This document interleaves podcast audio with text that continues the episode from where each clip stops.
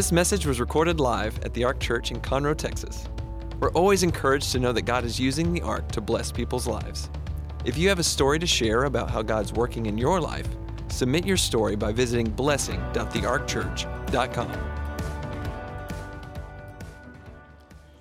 When uh, companies and uh, athletic teams they, they share a lot of things in common, one of the things is they have to be effective. And they talk about increasing effectiveness, and so you'll hear them use the term, we're going to shake things up. That's usually not good for leadership. They say we're going to shake things up. That means usually the president's going or the head coach is going. And they shake things up because they want to, they want to change things. They want to increase the effectiveness of the company or the effectiveness of the team. And uh, so uh, that can be a good thing. But this morning I want to talk about shaking things up uh, in your life, in your relationships, and especially in your relationship with God. You say, you know, that's something that, that uh, I know it's, it feels like August. Usually we talk about the summer doldrums. We're here in June, but it, uh, it's a great time to think about, I want to shake things up. So we'll talk about how to do that. And when we think about shaking things up, we think about some things get forced on us. For example, 2020 was a shake up year. We didn't ask for it, it just happened. And so it shook some things up, made us change some things, change direction. It was, it was a different year. And so that's something where trauma or tragedy forced a shakeup. A better shakeup is self initiated. A self initiated shakeup is you say things like, maybe, well, I'm going to, I'm going to get healthier and I'm going to have a healthier lifestyle. So you shake some things up and uh, maybe what you eat or your exercise regimen. If you do exercise, you know this you don't stay with the same exercise routine, you change it. And you, you're shaking things up that way. Vacations, I think, are a great shakeup, especially if you're able to get away. If it's a staycation, it's nice to break the routine, but the idea is that you want to break routine. You don't, you don't want to stay, just keep doing the same thing. You want, you want to do some things differently. If nothing else, drive to work a different way if you can, just to shake things up. And uh, I, I, like, I like change, I like variety, I like to be able to shake things up. How about in our relationships? You're like, uh oh, shaking things up there. A lady was in a Midwestern town. She was having a bite to eat outside, and she watched this very unusual funeral procession go by. And there was one big black hearse, and then following it was another big black hearse, and then there was a lady walking slowly behind the hearse, dressed all in black and she had a, a chain. She was holding a chain. Behind the ch- chain was a big, big black dog, huge. And behind the big black dog was about 40, 50 women lined up in single file. And this lady had never seen anything like that in, in her life. And so she went, this, this is the weirdest funeral procession I've ever seen. And so she, she jogged and caught up with the, with, with the lady dressed all in black. She said, I'm so sorry for your loss. Can you tell me what happened here? Lady said, Yeah. She said, Well, she said, in that first hearse is my husband. The dog attacked him.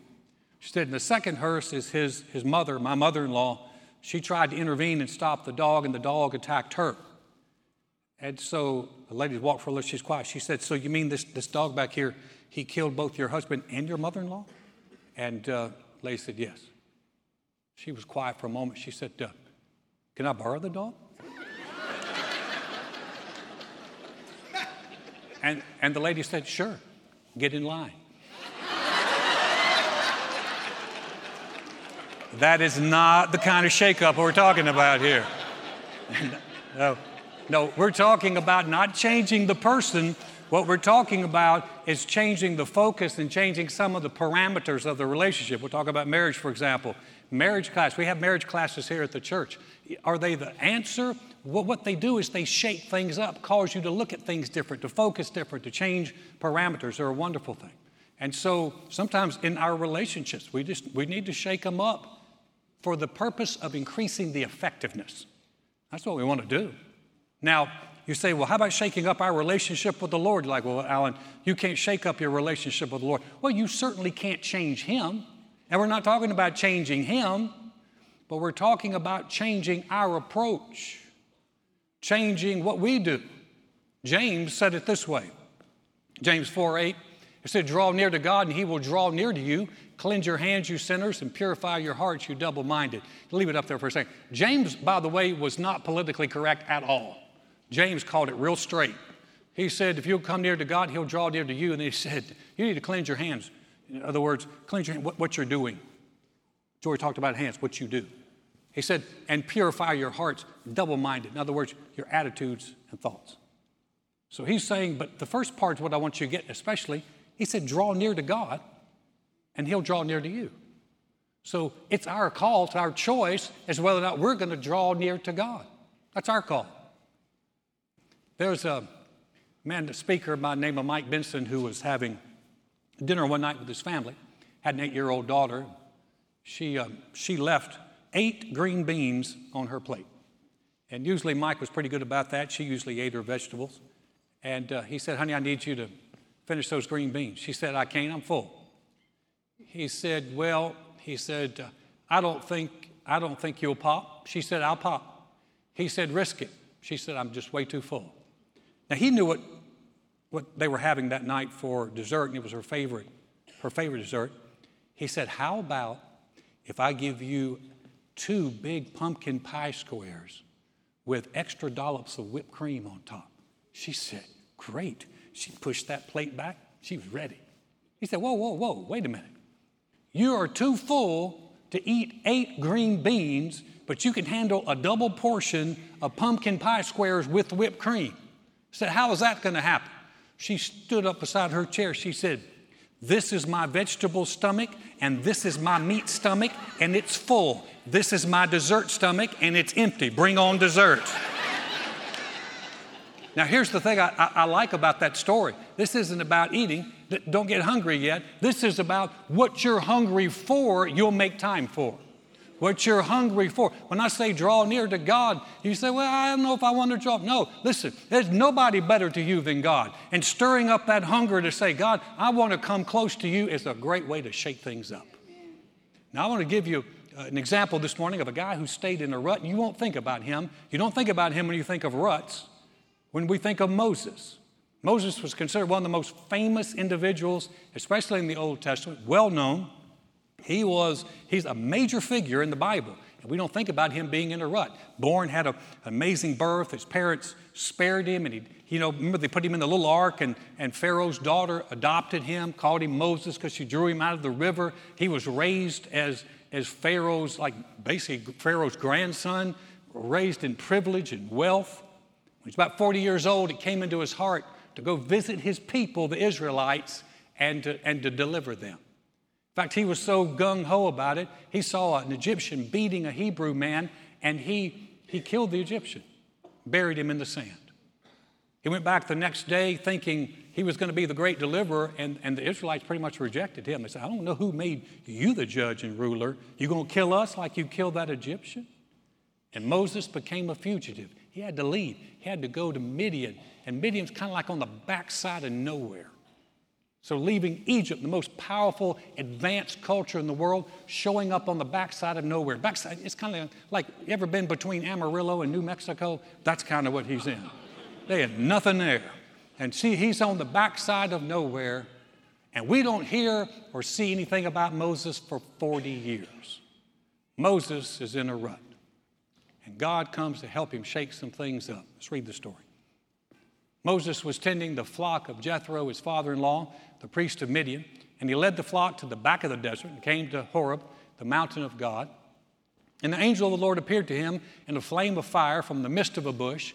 So he looked, and behold, the bush was burning with fire, but the bush was not consumed. Then Moses said, I will now turn aside and see this great sight while the bush does not burn. So when the Lord saw that he turned aside to look, God called to him from the midst of the bush and said, Moses, Moses. And he said, Here I am. Then he said, Do not draw near this place. Take your sandals off your feet, for the place you're standing is holy ground. Now, therefore, God begins to talk to him about what's going to happen. He wants him to go to, to Egypt and deliver him. He said, Now, therefore, behold, the cry of the children of Israel has come to me, and I've also seen the oppression which the Egyptians oppress them. Come now, therefore, and I will send you to Pharaoh that you may bring my people, the children of Israel, out of Egypt. But Moses said to God, Who am I that I should go to Pharaoh, that I should bring the children of Israel out of Egypt. So he said, God said, I will certainly be with you, and this shall be a sign to you that I have sent you when you have brought the people out of Egypt. You shall serve God on this mountain. Now, this is a guy in a rut for 40 years. He has been doing nothing but watching sheep. We don't think about Moses being a, a shepherd, but he was for 40 years. It wasn't even his sheep, his father in law's sheep. So he's, he's, wa- he's just watching sheep, doing the same thing. Get up, watch the sheep. Go to bed, watch the sheep. Get up, watch the sheep. Go to bed, watch the sheep. Go back and forth. Maybe he took a vacation, I don't know, but 40 years. He's doing the same thing. Same old thing. And he's, he's in a rut. And maybe that dream of his had died about being a deliverer. 40 years. But then God gets his attention. And I like how God got his attention. He got his attention by having a bush. The whole mountain wasn't on fire, a bush. Just one bush was on fire, but it wasn't burning up. And I, I love the fact that God used a bush to get Moses' attention. He did not break Moses' legs, he did not kill his sheep or hurt his family. I've heard people say that. Yeah, you know, God destroyed my home to get my attention. No, he's not, in, he's not the destroyer. Satan is the destroyer, God is the blesser. Bad devil, good God, that's not how God gets your attention. And so here's that, that, here's that fire, and that's how God is trying to get Moses' attention. But then Moses said something very key. He said, I'm going to turn aside and see the sight. I'm going to turn aside. In other words, I'm going to break my routine. I'm going to shake this up a bit, and I'm going to turn aside and see what, what, why this bush is burning but not consumed. And when he did, is when God spoke to him. You see, Moses could have just continued going on, going, huh, isn't that funny? Bush is burning. And just kept going and never done, had never done a thing. But when he turned, when he got out of his routine, when he turned, is when God spoke to him. And God spoke to him and he called his name and he said, Moses. And Moses said, Here I am. But then Moses had a little challenge. Moses had to get past himself. He'd lost some confidence. 40 years being a shepherd, he lost all confidence in his ability to be a deliverer. I'm sure he's just thinking, well, I could have been, but that day's gone. And so the Lord said, I'm going to send you to Egypt. And he goes, wait a minute. Like, he said, whoa, whoa, whoa. He said, who am I? Who am I, Lord, that you're going to that you're going to send me? If you read the rest of the story, basically God keeps telling him, it's not who you are, it's who I am, and I'm the one that's sending you, and I'm the one that's going to be with you, and I'm the one that's going to help you in this. So stop asking that question. In fact, the Bible said God got irritated at Moses because Moses kept going, I can't do it, I can't do it, I can't do it. And, and finally, God said, I am going to be with you. And he helped him. But Moses had to, had to get past that. And he had to get past that. But first, first thing he had to do was he had to stop his routine and turn and hear what God was saying. So, what's that got to do with me? A lot. A lot. Because here's the thing so many people feel like God's forgotten them. I got good news for you God has not forgotten you. You are not forgotten. Don't confuse lack of activity with God not being interested in you. You say, well, Alan, how, do you, how, can you, how do you know that God has forgotten me? I mean, has not forgotten me. What can you, what can you give me? Well, I'll give you this verse right here that says in, in Hebrews that said, Let your conduct be without covetousness. Be content with such things as you have, for he himself has said, I will never leave you or forsake you. God said, I'll never leave you or forsake you. God hasn't left you. I remember the story I heard a few years ago of an older couple. They were driving, they were in the truck, and they were driving together. And in front of them was a younger couple in a truck, and they were just sitting so close together, like a two headed driver. You ever seen couples like that? They're just sitting so close. And she looked over at him. She said, You remember when we used to sit that close? He just kept driving. He said, Yep. He said, I haven't moved. I think God could say the same thing. We're like, God, where are you? God, what's going on? God, how come, how come I can't just sense you? And God's like, I never moved. I'm still right here. I am still right here. I am still God. I am still here. Here's the, here's the challenge, guys. We have to start looking for evidences of God's presence, not his absence. Instead of looking where God's not around here, there's no, no one serves God, no one cares about God. Oh, you know, everyone. No, no, there are people, look around right now. There are people right in this room that love God, that care about God, that serve God. There are people all around that God's still doing amazing things. You need to start looking for evidences of His presence. Maybe it's a word, it's a song, it's a message, it's something that you're realizing God, you're real, you are good, and you are still here with me. I am looking for you, and I'm going to find you. Because here's the deal. Because what you look for, you're going to find. What you look for. We had a lady that came in uh, and she wrote me a letter, and I hope she comes back. I really do. We wrote her back. And she's like, she's like, I don't, she said, someone gave me a mean look. I don't think this church is used to diversity. And we wrote her back and we said, We're about as diverse as you're going to get in Montgomery County. We are highly diverse. But if you go in looking for someone to look at you mean, somebody's going to look at you mean. If you go in looking at, I don't like that big church, they're going to talk about money. We didn't hardly barely talk about money, but there they did. Like, sure enough, they took 10 minutes taking up the offering. We didn't do it. But if you're looking for it, that's what you're going to find. But if you look for God's presence, that's what you will find. It's everywhere. And if you look for it, you're going to find it. That's the first one. Here's the second one be willing to turn aside in your life. So, what do you mean by that? And willing to break routine. What do you mean break routine? I'm going to give you a visual.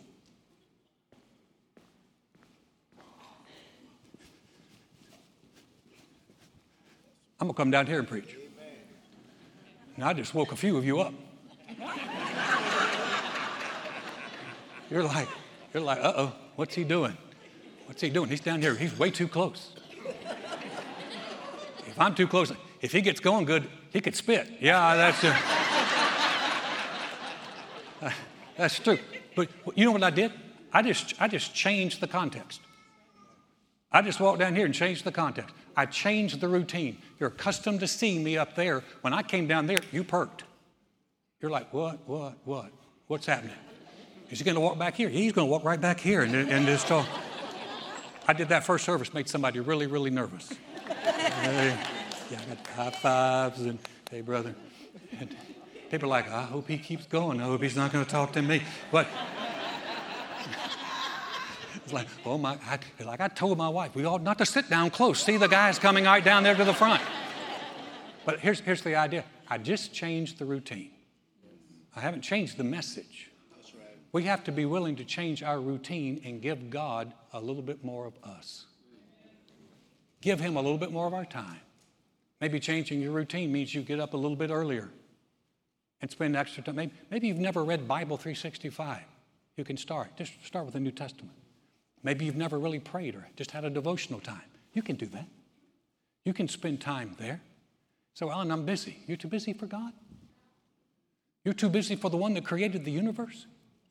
For the one who saved you from an eternal hell? From the one who loves you enough to send his son?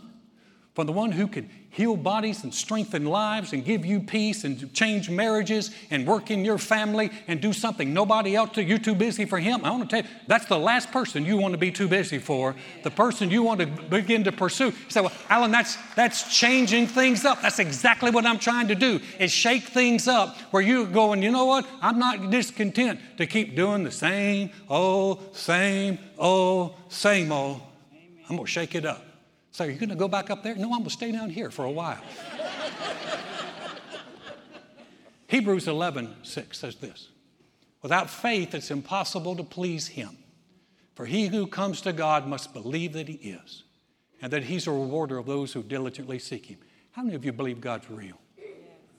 That God is real. That he's the creator of the heavens and the earth. He is real. And one day we'll have an opportunity, if you've made Jesus your Lord, to stand before Him and spend eternity with Him. And He's real and He's good.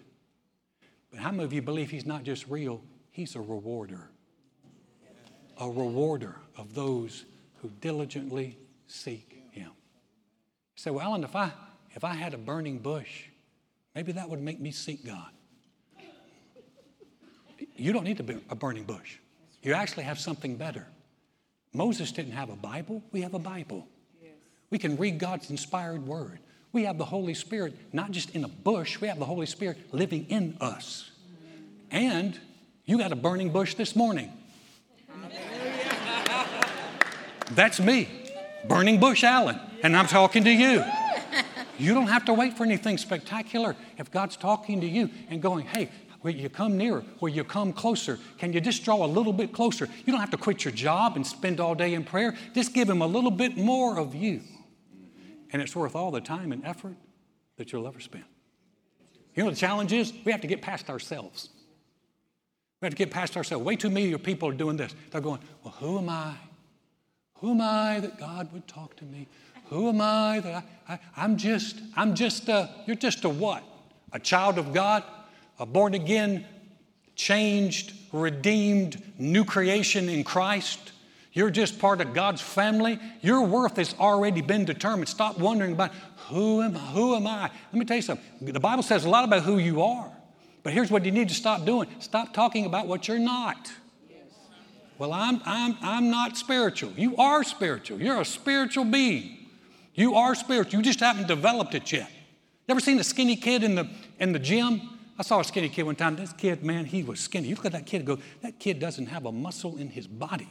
He looks like a, he looks like a, a zipper if he turned sideways and stuck his lip out. You just, but he does have muscles. He just never developed them. You give him some time in the gym and a lot of protein, he's going to change. He's going to develop. You're a spiritual person. Stop talking about what you're not. Because here, really, that's not the issue. The issue is not who am I, it's who He is. Who God is. He's good. He's awesome. He loves you. He's merciful. He's kind. He does amazing things. You know, there was a, a missionary years ago by the name of Gladys Aylward. And Gladys went to China right before World War II, and she's ministering to orphans there. And then when the Japanese attacked China, man, they were, they were wreaking havoc in China. And Alice and Gladys knew she had to leave. And so she had to leave, but she couldn't leave those kids behind. So the city of Yangcheng, where she was, they were, the, the Japanese were attacking, and she had to get 100 orphans out of Yangcheng. And as she's going, it's a hard journey. She only had one assistant, 100 kids. And, and it's danger all around, and, and they're killing people. And one night after a sleepless night, she is just in complete despair because she knows she's got to get these kids over the mountain and it doesn't look like it's going to happen. And she's just in despair and she's just, what, God, what's going to happen? And the 13 year old girl said, Miss Gladys, do you remember the story of Moses and how Moses led the children of Israel through the Red Sea and they got out to freedom? And, and Gladys, she looked, she said, Yes, child. I remember that story. She said, but I'm not Moses. And that 13 year old girl looked at her, she said, No, you're not. But Jehovah's still God. It's not what you're not, it's who He is. It's worth shaking things up. It's worth going after Him. And you know the biggest, the biggest and best shake up phrase you'll ever use? Here I am, Lord. Here I am. I can relate to Moses. I, uh, I left Texas and went down to North Carolina, went up to North Carolina, moved my whole family. It's 1989, started a church. It didn't work. And I remember we shut it down and we came back, and for I was 30 years old, and I actually thought, and this thought was, it kept, I'm done in ministry. I'm, I'm, I'm, I'm washed up. I'm done. It's over. And just through us, but the, you know, the Lord's patient. All he wanted me to do was just turn aside, turn to change my routine, because he had something good for me. But I was like, no. If Lord wants to do something in my life, he's going to do it. So often we think we're waiting on God. So often he's waiting on us. And I just kept thinking, God's going to do it, God's going to do it, God's going to do it. Finally, I realized God's not going to do it. And, and I'm going to have to do something here. I told the Lord, I'll do anything but start a church. I'll go anywhere. I'll take over a church. You, you give, give me a troubled church, anything. I just don't want to start a church. I, I can't start a church. I was focusing on my failure and what I had done wrong. And boy, you want to talk about something to keep you off track. All your mistakes, all the things you've done wrong. And I just kept telling the Lord, but the Lord sent a few burning bushes my way. One of them was a guy I worked with at Lakewood who's my age. He started a church. He said, Hey, why don't you come down and be my executive pastor? And you be my number two guy. And I thought, well, that, that was kind, but I thought, Lord, is that what you had? I had something different in my heart. A different dream. And then I had another, one of my sales managers said, Alan is always going into the ministry. Boy, that caught me. And I realized, man, I'm just, I'm in the same old rut. I'm in the same old rut, doing the same old thing. But uh, you know what I did? I finally, I turned aside. And I got before the Lord. I said, Lord, here I am. I'll do whatever you want me to do. Say, that's risky. No, that's faith. Because if I hadn't have done that, I wouldn't have met you guys. We wouldn't have been here. You say, well, God could have got this church started with someone else. Yeah, someone else. Wouldn't have been me. But I had to turn aside. I had to be willing to shake things up. I want to tell you something. When you do, when you do shake things up, God will give you a sense of purpose. Oh, man. You start wondering, why am I here? You begin to get a sense of, God, you got a reason for me being here. God has a plan for everybody, not just preachers, for everyone. And that purpose, I want to tell you something that purpose will do. That purpose will, it'll bless you, but it'll bless other people too. God never just blesses you so we can just go, I am so blessed, forget what's happening to everybody else. I'm blessed. I'm happy. He'll bless you so you can be a blessing. What do you got to do? Change something. It's summer. Do something different. Say, I'm going to I'm gonna change things. I'm going to do something different this year. I'm going to I'm gonna, I'm gonna shake things up. I tell you, when you do, you're going to find some good things happening. You're going to find God's, all of a sudden, God's talking to you, and God has a plan for you, and God's doing good things for you. And that's where we are. This isn't just for preachers, this is for all of us. This is for family. And you're in God's family, He's got good stuff for you. Would you bow your head for a moment?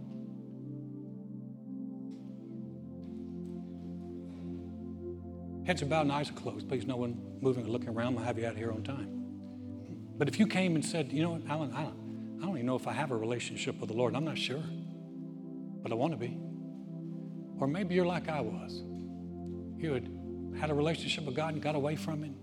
And you're sitting there today going, I need to reconnect. I, I, need to get back with God. We're going to say a prayer. I'm not going to have you stand up. You don't have to come down here and shake my hand or anything. We're not going to do that. But we are going to say a prayer. And this prayer is for you. Heads are bowed and eyes are closed. No one's looking around. If you say, Alan, that's me you're talking to, I'm not sure where I stand with God, but I want to be sure. Alan, I, I want to come back to Him. Would you pray for me? Would you just slip your hand up across this auditorium and say, Alan, that's me you're talking to? Thank you. Thank you. Thank you for your courage. Thank you. Anybody else? Yes. Gotcha. Thank you. Thank you. Hands have gone up. Anybody say, Alan, that's me. Thank you for that. Yeah, way in the back. Got you. Heads are bowed, eyes are closed. We're going we're gonna say a prayer. You can put your hands out. We're going to pray. Listen, maybe you're, you're sitting there today. and You're thinking, man, I didn't, I didn't, I didn't raise my hand, but I really wanted to. Well, this is a heart prayer. We can pray it. You can pray right out of your heart. We're going to pray it with you. You're watching online. You're by yourself. Pray this out loud. If you're with other people, you can pray it quietly. If you're here, pray this out loud. We're going to pray it with you as a church family. You're not alone. Say, Dear God, I know mankind needs a Savior. I know I can't save myself. Jesus, I believe you're the Son of God. I believe you died on the cross for my sins. And God raised you from the dead. Right now, I confess you as my Lord, as my Savior, as the one who forgives me and restores me. Thank you, Jesus. My past is forgiven. I have a relationship with you. I'm a new creation in Christ because I've said yes to you. My heads are still bowed and eyes are closed. Father, I want to thank you for those who've made decisions this morning. Biggest shakeup they'll ever have is turning from darkness to light and turning to you or turning back. And we rejoice with them at the good things that are happening. And Father, for the rest of us, thank you for the endless possibilities and things that are available. With you, all things are possible. Maybe not with men, but with you, all things are possible. Thank you. We can shake it up this summer. We can come closer to you, and we're going to see some good fruit from it. We give you all the praise for that. In Jesus' name, Amen. Amen.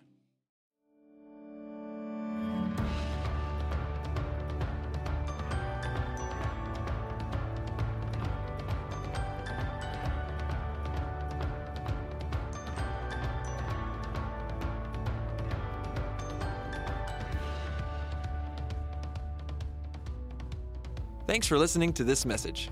For more about the Ark, visit thearkchurch.com.